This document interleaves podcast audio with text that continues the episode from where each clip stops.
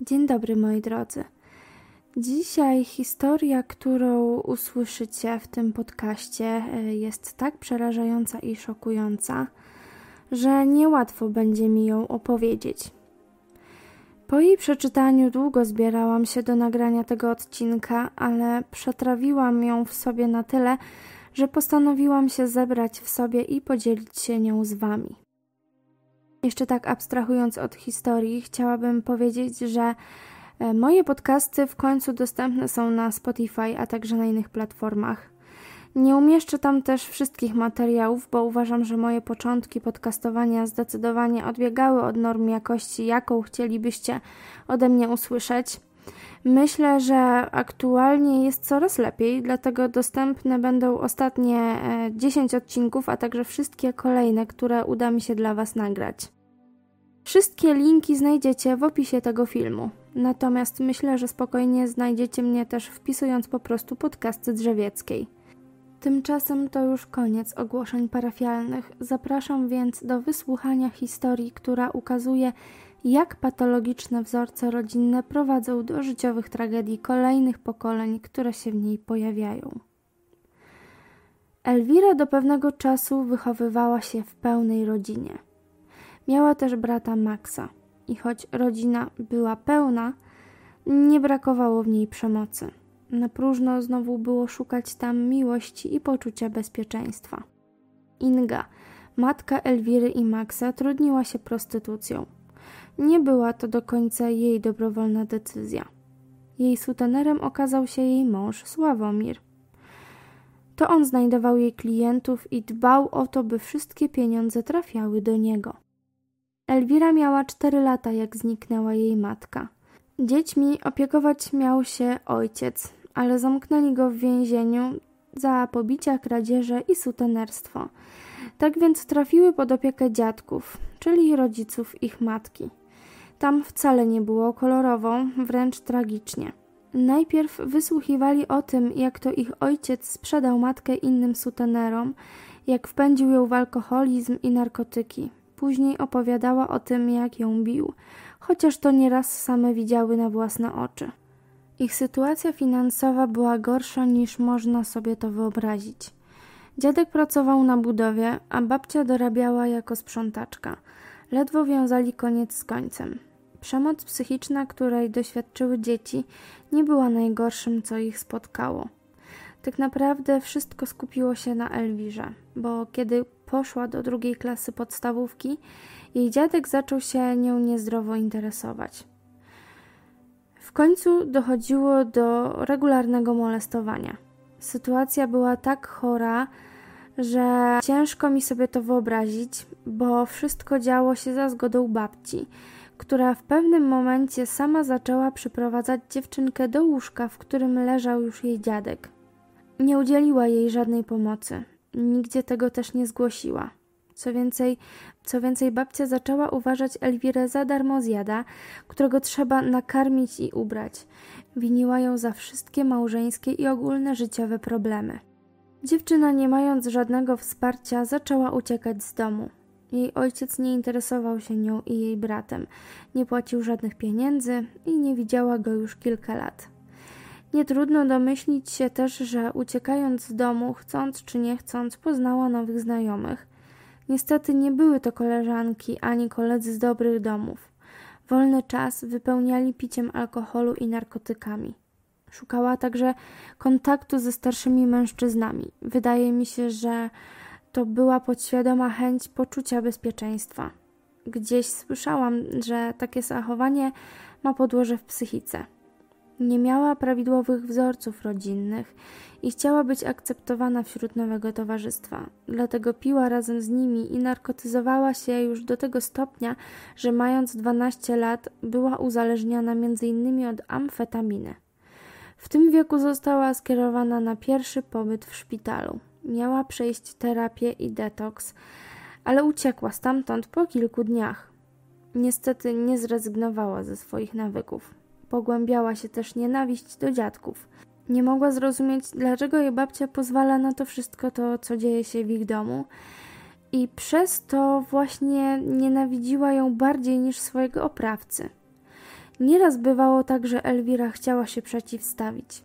Babcia stawała wtedy w obronie dziadka, winiąc ją za wszystko, co ją spotkało. Elwira postanowiła nagrać kiedyś to, co robi jej dziadek. Po wszystkim zaniosła nagranie na komendę, gdzie przyjęto zgłoszenie. Jej babcia odmówiła składania zeznań i nie została pociągnięta do żadnej odpowiedzialności za nieudzielenie pomocy swojej wnuczce. Natomiast Elwira musiała wielokrotnie opowiadać o tym, co robił jej dziadek. Został skazany na cztery lata więzienia. Dodatkowo przysiągł, że kiedy wyjdzie z więzienia, to zemści się na swojej wnuczce. Mając 13 lat, nie wytrzymała i próbowała zamordować swoją babcię. Kiedy ta poszła się zdrzemnąć, Elwira wzięła nóż i zaatakowała ją. Dziewczynka nie trafiła, ale została wezwana policja, wszczęto postępowanie i umieszczono ją w domu dziecka, który prowadzony był przez zakonnicę. Elwira była w nim do ukończenia pełnoletności. Oczywiście jej pobyt nie był bezproblemowy. Wielokrotnie stamtąd uciekała, okaleczała się, a nawet dwanaście razy próbowała popełnić samobójstwo. Niejednokrotnie trafiała do szpitala na oddział psychiatryczny. Lekarze ciągle ją diagnozowali i na przestrzeni tych kilku lat stwierdzono u niej zespół stresu pourazowego, zaburzenia emocjonalno-społeczne, depresje, lęki, zaburzenia snu, koszmary nocne, powracające poczucie winy nieuzasadnione wybuchy złości oraz bardzo niskie poczucie własnej wartości. Nie została poddana żadnej terapii, chociaż często znajdowała się pod opieką lekarzy. Uczyła się średnio, ale nigdy nie miała problemów ze zdaniem do kolejnej klasy. W międzyczasie na wolność wyszedł jej ojciec, z którym nawiązała kontakt. Obiecał jej, że pomoże jej odnaleźć matkę, Elwira marzyła o tym, by odbudować rodzinę. Chciała znów mieć mamę i tatę. Doszło w końcu do ich pierwszego spotkania po latach. Nie było to normalne spotkanie, to znaczy Elwira chciała, żeby tak było, ale jej ojciec miał całkiem inne zamiary. Zaczął jej mówić, jaka jest podobna do mamy, że ma takie same oczy, a także kształty. Generalnie wszystko wyglądało tak, jakby chciał zaciągnąć własną córkę do łóżka. I tak niestety się to skończyło. Ojcowskie przytulenie, które miało dać dziewczynie dowód na to, że teraz będzie lepiej, skończyło się na tym, że odbyli ze sobą stosunek. Elwira nie mogła pogodzić się z tym, co się wydarzyło i zaczęła jeszcze mocniej uciekać w świat używek, który pomagał jej choć na chwilę uporać się z natarczywym poczuciem winy. Niestety nie zerwała po tym kontaktu ze swoim ojcem. Widywali się regularnie, a on za każdym razem traktował ją tak, jakby była jego partnerką, jakby żyli razem w związku. Kiedy była pijana i naćpana, opowiadała innym wychowankom ośrodka o swoich przeżyciach, o kazirodczych relacjach z dziadkiem i ojcem. Niestety jej nerwy ukojone były tylko na chwilę. Zaraz potem wszystko wracało i to siebie obwiniała o wszystko to, co się dzieje.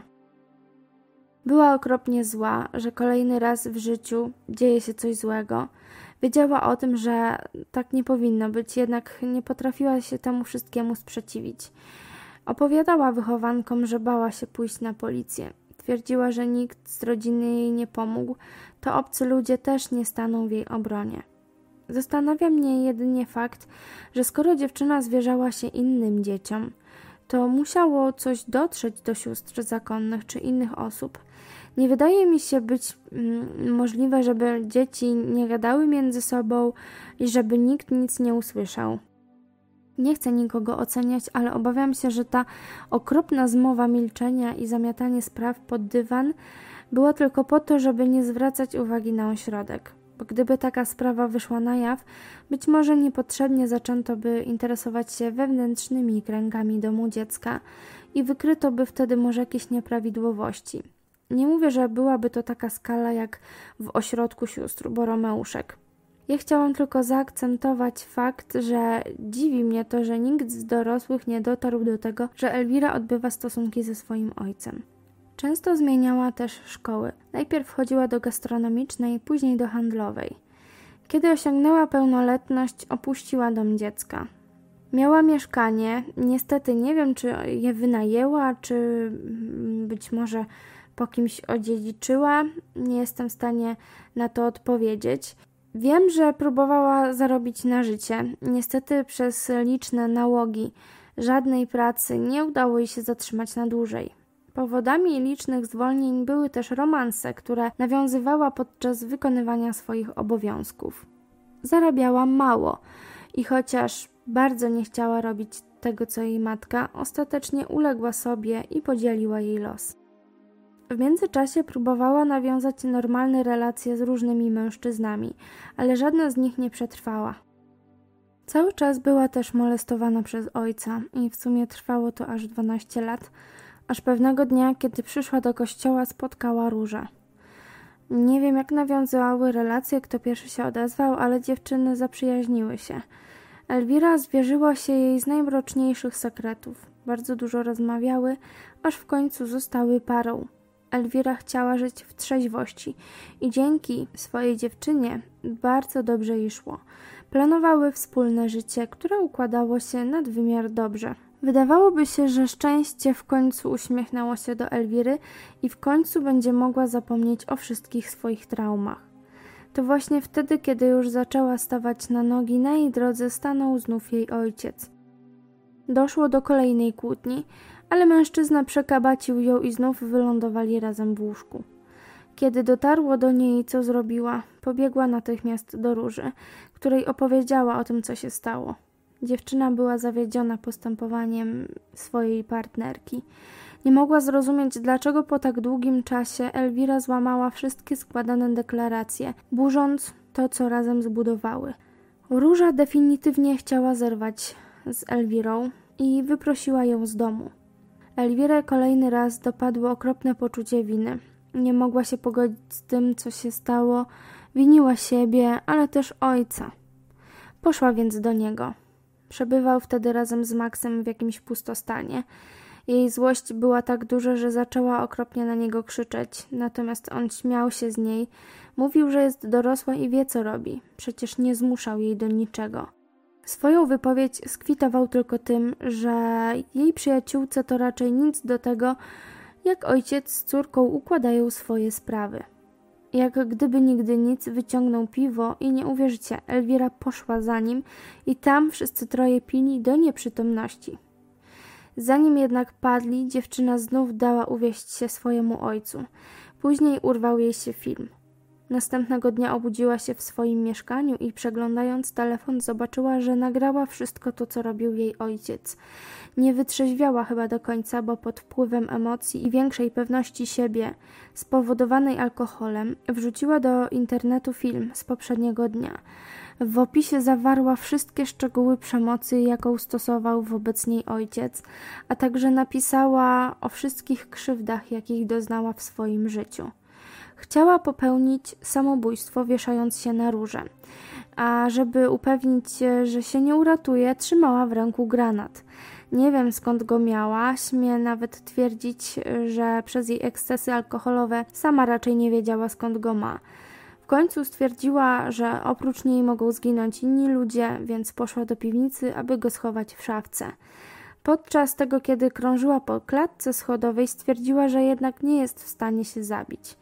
Chciała pojechać do ojca, zemścić się za wszystko, ale najpierw pojechała do Róży, która nie zmieniła decyzji dotyczącej rozstania, mimo tego, że widziała w internecie spowiedź i nagranie swojej byłej dziewczyny. Róża martwiła się o jej stan psychiczny, dlatego zawiadomiła policję o tym, że istnieje możliwość zagrożenia życia. Elwira nie pojawiła się jednak u ojca, więc patrol, który był u niej w mieszkaniu, wylegitymował ją. Funkcjonariusze porozmawiali z nią i nie stwierdzając nic szczególnego po prostu wyszli. Róża próbowała dodzwonić się do byłej dziewczyny, ale ona nie odbierała. Wiadomo, że mimo tego, co jej zrobiła, to martwiła się o nią. W końcu uczucia nie wygasają od tak po prostu. Cały czas próbowała się z nią skontaktować, ale że nie odnosiło to żadnego skutku, to zwolniła się wcześniej z pracy i poszła do jej mieszkania. Została Elwirę kompletnie pijaną, więc została z nią, żeby się nią zaopiekować. Dziewczyna płakała i planowała zemstę na swoim ojcu. Cały czas też piła alkohol, aż w końcu padła. Róży wydawało się, że udało jej się odwieść swoją byłą od zemsty, więc położyła ją do łóżka i wróciła do siebie. Próbowała z nią porozmawiać koło dwudziestej. Dzwoniła do niej, ale Elwira dalej nie odbierała. Róża czuła, że mogło stać się coś złego. Postanowiła więc pójść do jej mieszkania, ale wzięła ze sobą kogoś z rodziny, gdyby trzeba było jednak wyważyć drzwi. Te były jednak zamknięte, ale po chwili dziewczyna pojawiła się na klatce schodowej. Dalej była kompletnie pijana, ale udało jej się wymamrotać, że jej ojciec nie żyje. Zapakowali więc ją do samochodu i pojechali do pustostanu, który zajmował jej ojciec z Maksymilianem. Zostali tam scenę, której się nie spodziewali.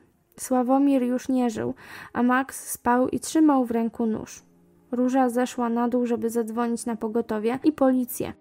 Razem z nią zeszli członkowie jej rodziny, a piętro wyżej została Elwira, która dostała kolejnego ataku szału i zaczęła kopać ciało swojego ojca. Była na niego wściekła, puściły jej wszystkie hamulce. Nie mogła znieść tego, że zgotował jej horror. Policja przyjechała i zabrała ją oraz Maxa. Obydwoje zaczęli składać zeznania, natomiast na miejscu prowadzono oględziny. Odciski rodzeństwa były wszędzie. Na trzonku odnoża były tylko odciski Maxa, ale były też ślady wycierania, co mogło sugerować, że zanim włożono nóż w jego ręce, ktoś wytarł z niego swoje ślady. Elwira nie przyznawała się do zabójstwa ojca. Zeznawała, że mężczyźni pokłócili się. Doszło do rękoczynów, a ona sama stamtąd uciekła, bo nie chciała oberwać. Niestety jej zeznania nie zgadzają się z tym, co zeznała Róża i jej bliscy, bo skoro Elwira uciekła zanim padły śmiertelne ciosy, to skąd mogła wiedzieć, że jej ojciec nie żyje? Obciążał ją też motyw zbrodni, dlatego że to ją ojciec skrzywdził bardziej niż Maxa i z tego względu miała powód, żeby się na nim zemścić. Często też groziła ojcu, a więc stała się główną podejrzaną. Później, chcąc bronić brata, Powiedziała, że jednak mogła to zrobić, ale nie pamięta, bo była bardzo pijana. Max też zasłaniał się niepamięcią z powodu upojenia alkoholem. Ślady wskazywały, że mogła to zrobić Elwira, Max albo mogli zrobić to razem. Zlecono dlatego badania psychiatryczne i psychologiczne, które miały przybliżyć śledczych do tego, kto jest mordercą. Byli poddawani wielu próbom, ale winny przyznał się podczas przesłuchania, którego scenariusz ustalił profiler. Ojca zabiła Elwira. Pękła i opowiedziała o tym, co się wtedy stało. Po tym, jak Róża wyszła z jej domu, ona poszła do ojca i brata. Zaczęła ojcu wyrzucać wszystko to, co leżało jej na sercu. A on ją olał, powiedział, że jest nudna, a dorośli ludzie powinni wiedzieć, co robią. On jej do niczego nie zmuszał. Podał jej butelkę wódki. Wzięła z niej tylko łyk, bo już miała dość. Natomiast jej ojciec wypił prawie pół butelki naraz i po prostu padł. Zaraz po nim położył się Max, a ona wtedy chodziła i myślała. Wiedziała, że i tak nie ma życia, dlatego wzięła nóż i wbiła ojcu kilkakrotnie w szyję i w inne miejsca. Kiedy podczas autopsji zbadano stężenie alkoholu w organizmie Sławomira, okazało się, że we krwi miał 4,5 promila, natomiast w moczu aż 6. Elwira została aresztowana i skazano ją na 6 lat pozbawienia wolności.